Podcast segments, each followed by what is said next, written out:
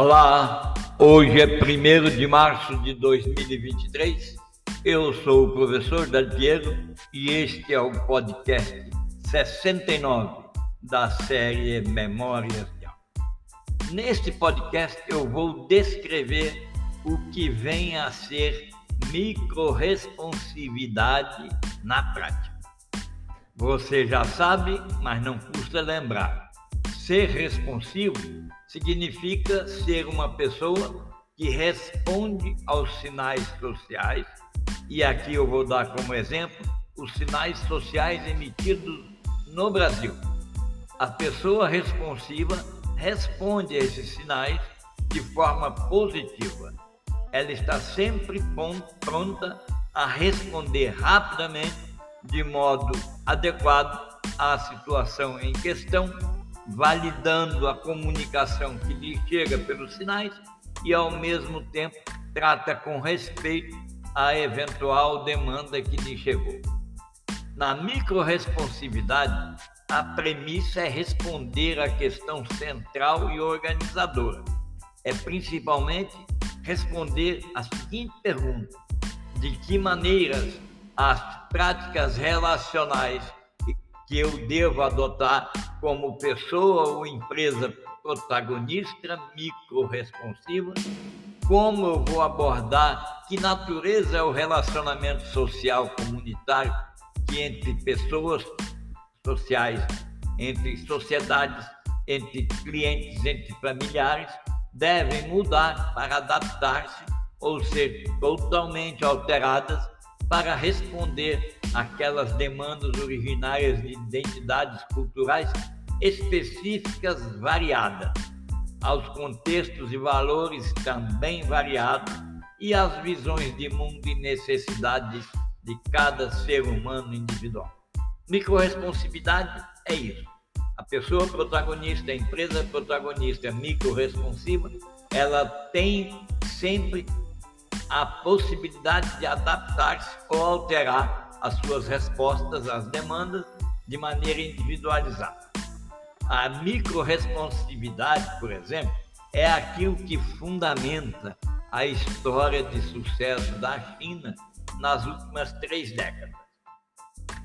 As reformas da China, a, o sistema de negócios da China, o governo chinês geraram, ou melhor dizendo, criaram um sistema econômico que dificilmente pode ser descrito como comunista, mas o Partido Comunista da China continua no poder.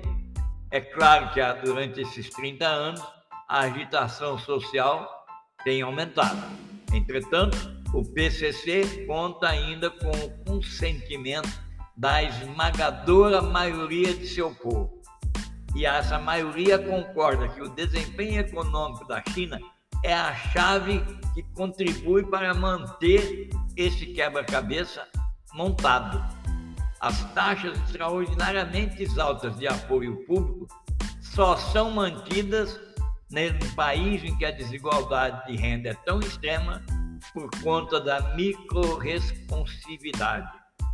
Essa é a resposta que eu posso dar para garantir a você que o desenvolvimento social, desenvolvimento econômico da China está fundamentado na rapidez com que esse regime autoritário oferece e dá respostas às demandas e queixas populares. Até agora pensava-se que isso era privilégio de países democráticos. Entretanto, nós percebemos que a China, com toda a sua, com todo o seu engessamento político, produz respostas, demandas microresponsivas rápidas. E essa rápida melhoria de participação, de microresponsividade, levou à oportunidade de que o próprio P C C avalie os serviços públicos. E isso facilita muito a resposta do regime. Mesmo com o uso restrito de internet por parte da população, ainda assim, o governo se vale da internet para gerar recursos e respostas microresponsivas tempestivas. Bem, é fato que Isso faz com que o governo calibre bem cada vez mais a política pública. E assim ele vai satisfazendo a demanda dos internautas da China. Entretanto, os analfabetos tecnológicos, assim, esses são forçados a expressar suas demandas em protestos públicos e outras formas de agitação social. As estruturas de comunicação formam o primeiro nível de habilidade da pessoa protagonista micro responsiva. Aliás, esta habilidade de comunicar alcança todos os outros tipos de responsividade. Você vai reconhecer nos padrões linguísticos básicos que são usados seja pelas empresas, seja pelo Estado que trabalha com micro-responsividade, seja pelo protagonista, você vai perceber nas comunicações do dia a dia que eles assumem a forma de perguntas, ou seja, como, o que, onde, quando, por quê, declarações encorajadoras mínimas é o que acontece. Comportamentos não verbais, zero. A microresponsividade, na prática, ela se agrupa em torno de alguns elementos. Pense você, esses elementos que os Estados e a China vêm usando de forma maravilhosa para conduzir a sua, o seu ingresso no mercado capitalista é definir e identificar como as organizações responsivas respondem à demanda de mercado. E aí está lá para todas as organizações responsivas, seja empresa, seja Estado, seja indivíduo. O que, que eles fazem? Eles colocam o propósito à frente do lucro. Eles colocam o empoderamento à frente do controle das pessoas. Eles valorizam a transparência até mesmo sobre a privacidade.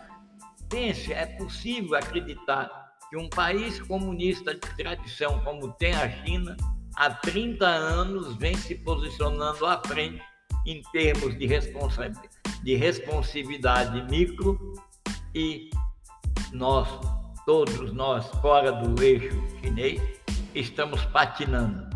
Nós sabemos, por exemplo, que o prazo adequado para responder a uma questão, a uma demanda, é, no máximo, seis horas depois que essa demanda se torna pública.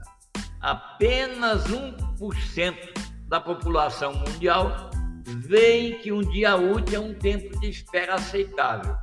Pense você. A China trabalha com esses dados e tem produzido respostas dentro dessas seis horas. Pense você, agora aquelas pessoas que fazem reclamações ao vivo, elas querem ser atendidas em cinco minutos. Se não receber atendimento no prazo previsto, quarenta e oito por cento recorrerão a outra empresa.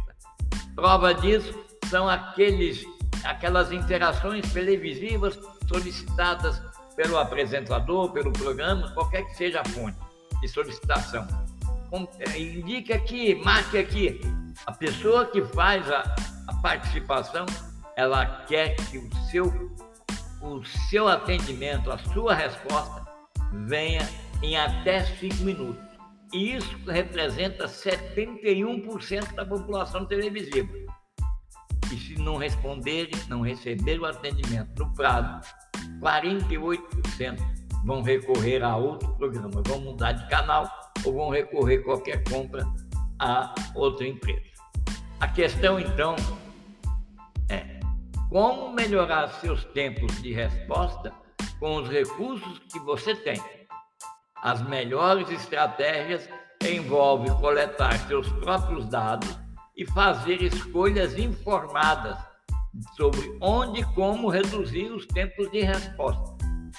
Uma das primeiras atitudes que a pessoa microresponsiva protagonista precisa saber é que o tempo médio da primeira resposta, significando dizer o tempo que alguém da empresa ou do governo ou da secretaria leva para fazer contato com o reclamante. Eu aqui vou fazer um exemplo. Se a sua equipe, se você tem uma empresa e que essa empresa tem uma equipe que responde com frequência a consultas por e-mail.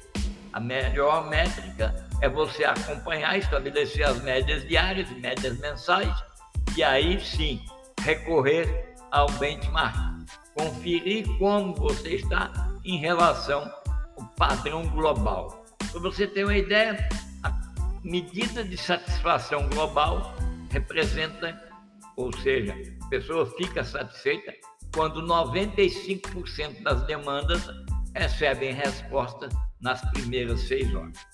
Dito isso, eu quero dizer o seguinte: ter todos esses dados permite o sucesso das estratégias que você vai implementar, e o governo chinês pode ser a prova disso. Você pode acompanhar a capacidade de resposta individualmente e, com isso, fazer com que a microresponsividade sua, da sua empresa, da sua família, da sua sociedade, da sua comunidade, se coloque na posição de vanguarda para dar respostas tempestivas e pertinentes. Com gerenciamento de expectativas, com respostas automáticas personalizadas, isso significa o quê?